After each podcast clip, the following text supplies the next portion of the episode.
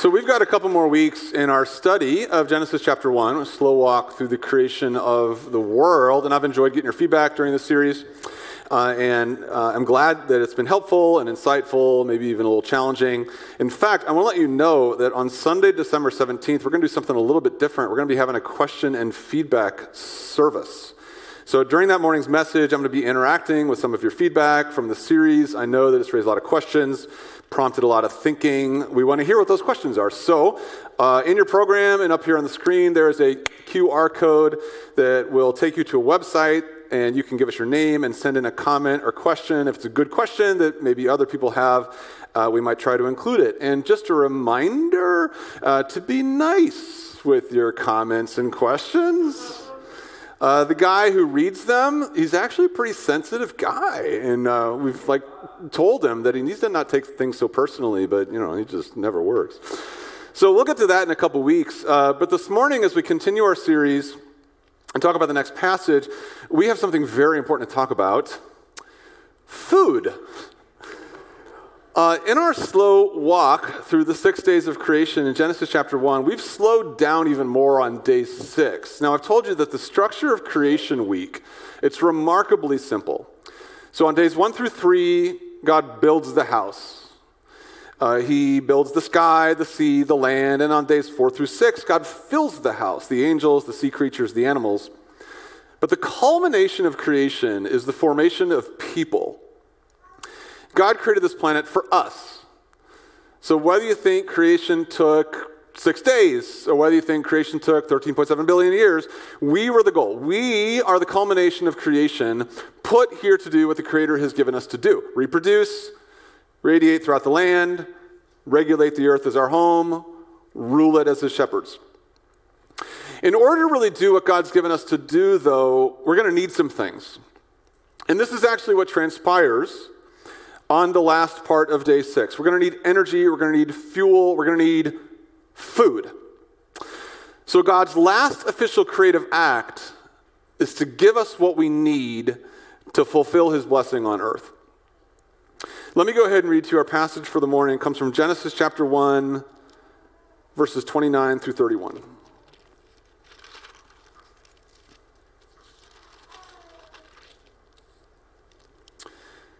Then God said, I give you every seed bearing plant on the face of the whole earth, and every tree that has fruit with seed in it.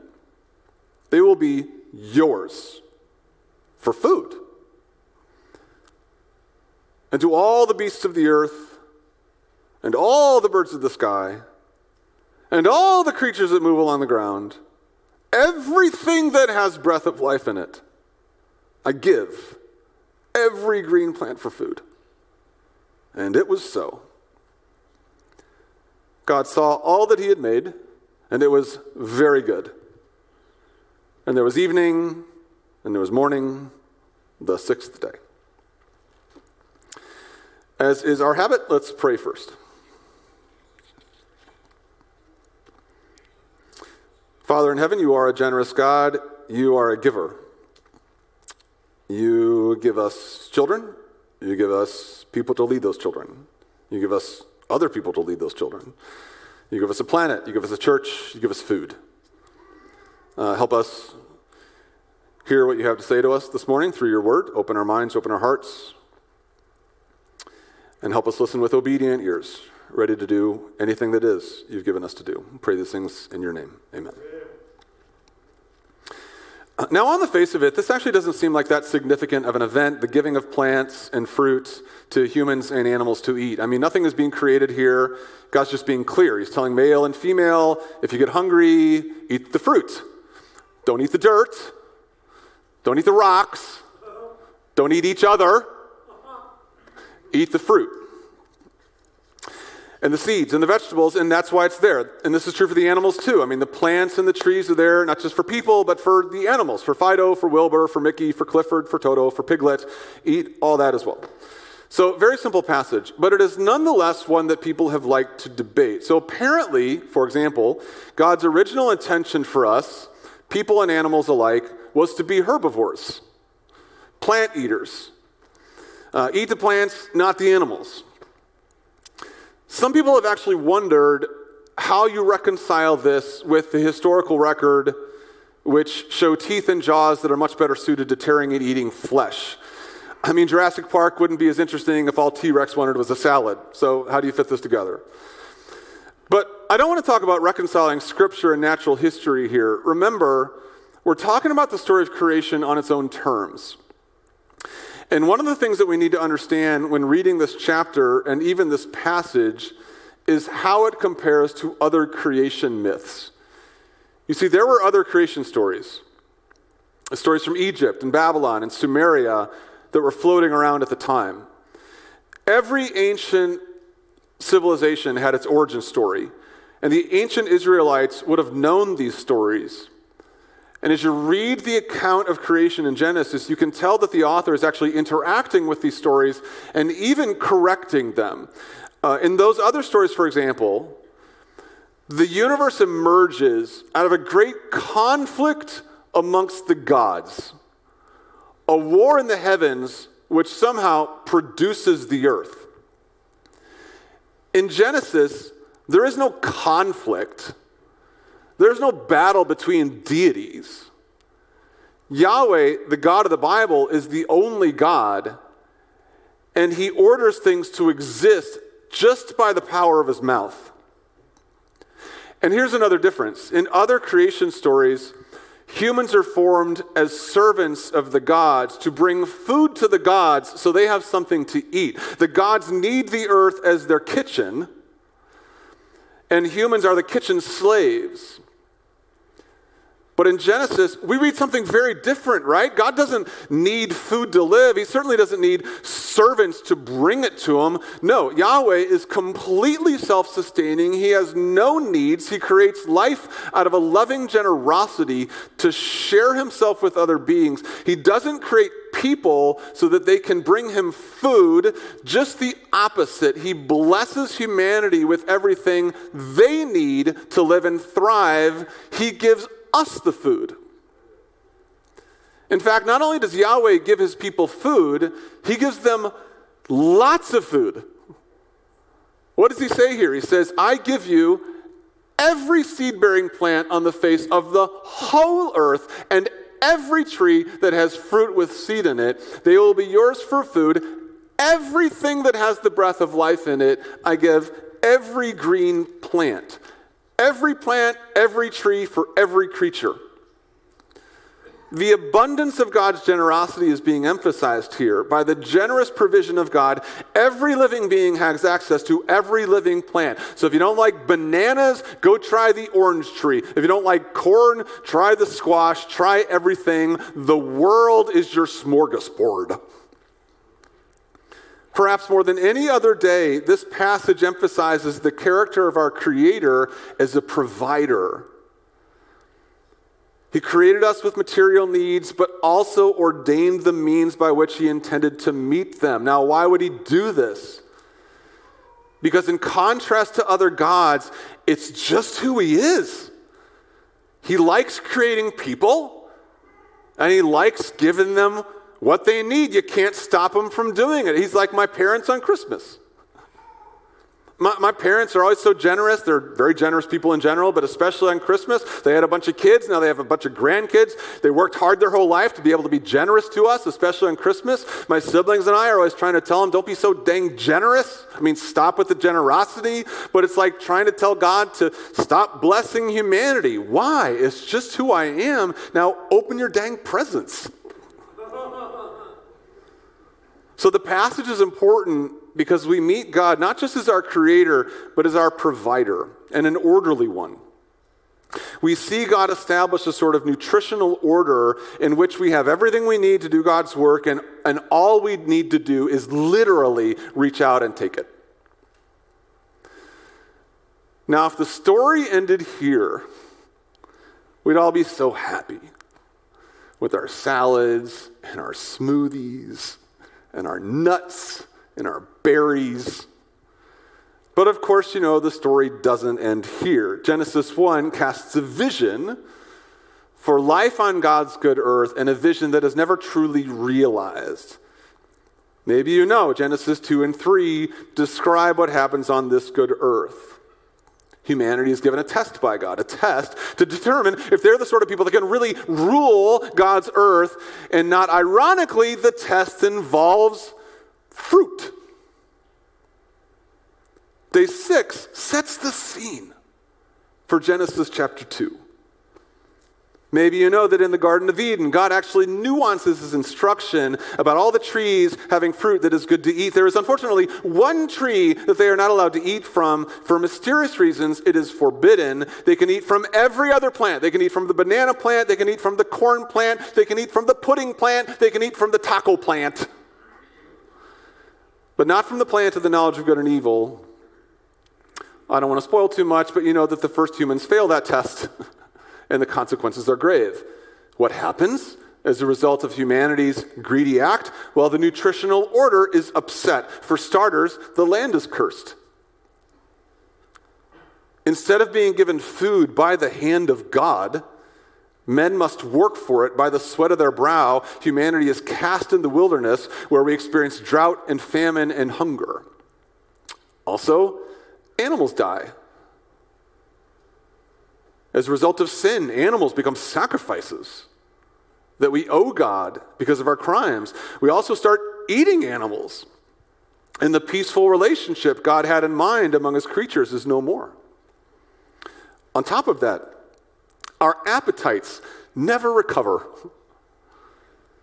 Having tasted the fruit of sin, we crave more. Not the healthy food that God gives us, but the unhealthy food that poisons our bodies, our spirits, and our minds.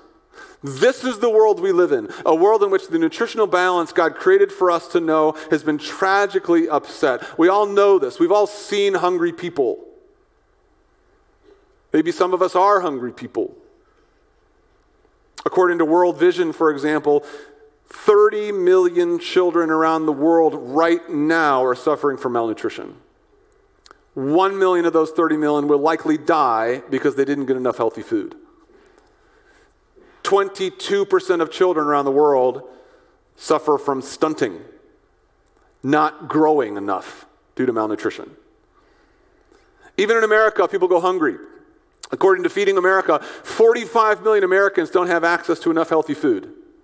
One in 15 senior citizens, one in five children and 23% of black Americans.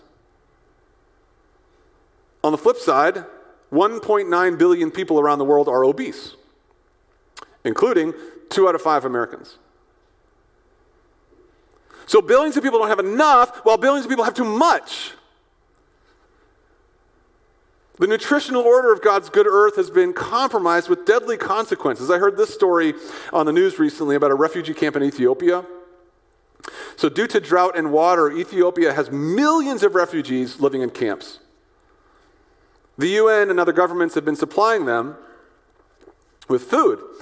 Reports were trickling out, though, that the food wasn't getting where it was supposed to go. Investigations found that the Ethiopian government, the government, was stealing and stockpiling the food to keep their military and government officials well fed while hungry Ethiopian citizens were dying of starvation in their own refugee camps. This is not the idea. When God created the earth, He created it with an abundance of food that nobody had to stockpile and steal. Everybody, even the animals, had everything they could need. The plan was that everybody would have enough. That was the plan. Somewhere along the way, though, due to sin and its consequences, that balance was broken. And now we live in a world where people die from not having enough, and other people die from having too much. This was not God's dream. So, what did he do about it? Well, this is actually the story of the Bible. God created us to enjoy everything we need on earth. We failed a key test. Now we suffer hunger and gluttony. Did God give up? No, God doesn't give up on his creation. He set about recreating it. And that's what the story of the Bible is all about. As the great provider, he is determined to create an earth where everyone has what they need, here's what God did. Here's what God is doing in response to our violation of the nutritional order. First, God pardons. the first step towards recreating the world into what it was always meant to be is to pardon its citizens. Just as God provides food, God provides grace. Even Adam and Eve found forgiveness after their hungry act. I think this is important because so many of our sins, our favorite sins, involve our appetites. We hunger for things that aren't good for us, and in a land of plenty and with little self control, we just gorge on them. Maybe you don't have a healthy relationship with food. Maybe you eat too much of it and the wrong kinds. But maybe your food isn't food. Maybe you crave other things. Maybe you crave sleep. Maybe you crave money. Maybe you crave comfort. Maybe you crave alcohol. Maybe you crave sex. Maybe you crave social media, sports, or news. Maybe, like me, you crave attention and admiration. We all have our foods. We all have our cravings that are unhealthy. We are fallen beings like this. Part of following Jesus is learning how to eat right, how to be healthy consumers. That's why our Celebrate Recovery ministry here at Rooftop includes a place for people who are addicted to food. We have much to learn there, but here's the thing it all starts with grace. It all starts by being forgiven. As Jesus promises us, all the sins and blasphemies of men will be forgiven, including those we commit with our stomachs. God pardons. Secondly, God provides. Just because we upset the nutritional order doesn't mean that God isn't interested in providing for us anymore. Just because my kids eat terribly doesn't mean I'm going to stop providing food for them. Of course, I might provide differently, but I'm not going to stop. It's like the Israelites in the wilderness. So maybe you know that when the Israelites left Egypt, they very quickly wanted to turn back, right? They began complaining against their leader, Moses. They said, If only we had died by the Lord's hand in Egypt. There we sat around pots of meat and ate all the food we wanted. But you have brought us out of this desert to starve this entirely assembly, entire assembly to death. They were hungry and they wanted to go back. They preferred slavery with food to freedom with hunger. Even in their complaining, though, God provided for them, right? What did He do? He promised them manna in the wilderness, a mysterious, bready like substance that would appear every morning. He would even provide twice as much on Friday, so they didn't have to go out and collect on the Sabbath. God didn't give them much, but He gave them enough. Despite our sin, God keeps providing for us, He never stops providing. Did you know that there's actually enough food in the world to feed the entire population of the earth currently many times over. There's currently enough food for everyone to be full and then have seconds and thirds and fourths and dessert. The problem is us. The problem is distribution and waste and sin. It's not that God doesn't provide us with enough. The problem is that we don't share well with what God has provided. This is why the food pantry is such an important ministry here at Rooftop. This is why you guys did such a good job filling the van last week. This is why, this is why making sure that everybody has enough this holiday season should be as important as us getting our decorations up. God pardons, God provides. Thirdly, God points. In the Bible, uh, food is generally a symbol of God's bounty but also in the Bible, food becomes a symbol of a deeper need and one that Jesus understands. So when the devil tries to tempt a very hungry Jesus in the wilderness, Jesus says, Man shall not live on bread alone, but on every word that comes from the mouth of God. He also tells his disciples, My food, here's what my food is. Your food is hamburgers. My food is to do the will of the one who sent me. And in the Gospel of John, after Jesus provides bread and fish to a famished crowd, he is trailed by a certain group of people who want more. Jesus tells them, You're looking for me because you ate the loaves and you had your fill. I get it, but do not work for food that spoils, but for food that endures to eternal life. They argue about this a little bit, and then Jesus lays it out, lays it out for them. I am the bread of life. Whoever comes to me will never go hungry. Whoever believes in me will never be thirsty. God created us material beings and we need food that He can provide, but we are also spiritual beings. And if we want to live forever, we need something more than food. We don't just need bread, we need Jesus. This is what our Catholic friends tell us, tell us makes the, the Lord's Supper so meaningful. It's not just bread and wine that we are consuming, but the body and the blood of Jesus, which is what our souls really crave. This is one of the reasons why I try to fast on Thursdays. It sounds miserable to go without food every week for 24 hours. I mean, people die if they don't eat enough food. But after years of fasting on Thursdays, I'm not dead yet. In fact, every time I, I do, my mind and my spirit win an important little victory over my stomach. And I'm reminded that I just don't need what I think I need.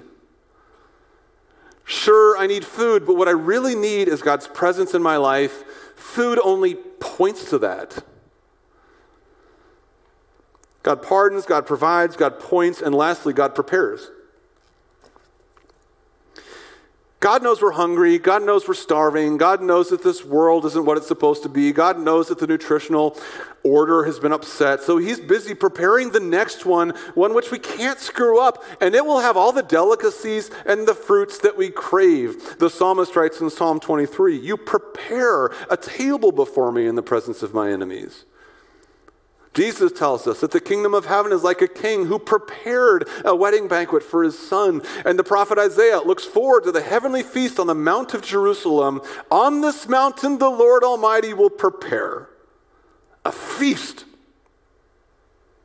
of rich food for all peoples, a banquet of aged wine, the best of meats, and the finest of wines. There's a reason that when the prophets and the poets and the Lord Himself describe the new heavens and the new earth, they include all the food. The original creation had plenty of food for everybody to eat, and the new one will too. The hungry and the hoarding will both have enough. This is what Jesus is busy preparing. He's like my mother on Thanksgiving. I don't know if your moms are like this, but my mother spends weeks preparing for Thanksgiving, picking up supplies, prepping meals assembling menus. When we arrive the day of, she's been cooking for days, and it is always delicious and almost spiritual. I mean, part of what it means to be a human being is to sit around with family enjoying God's bounty. This is what heaven's going to be like. And Jesus is busy preparing it. Uh, let me close by telling you about a, an old foreign language film that I really like. It's called Babette's Feast. Anybody ever heard of it? Yes, Kelly. If this counts, nobody in the first service had, so second service at least a little bit more cultured. So it's based on an old short story, and the story is about a woman named Babette who arrives to a quiet old Danish seaside town to work as a maid.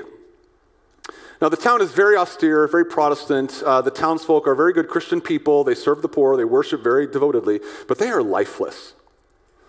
They refuse to enjoy anything. Behind their dark robes and stern faces, they are sad, they are bitter at God and each other.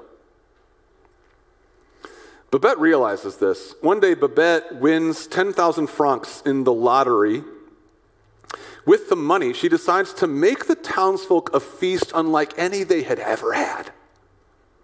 You see, Babette used to be a chef in Paris, so she knows how to cook. She prepares for them a seven course meal of the finest French cuisine. Now, these curmudgeonly old parishioners, they don't understand what she's doing. They do not eat like this, let alone enjoy eating. They don't want to encourage her, but they also don't want to be rude. So they agree amongst themselves to not compliment the food or look like they're enjoying it. The only problem is that Babette has invited a special guest, a general from the Danish army.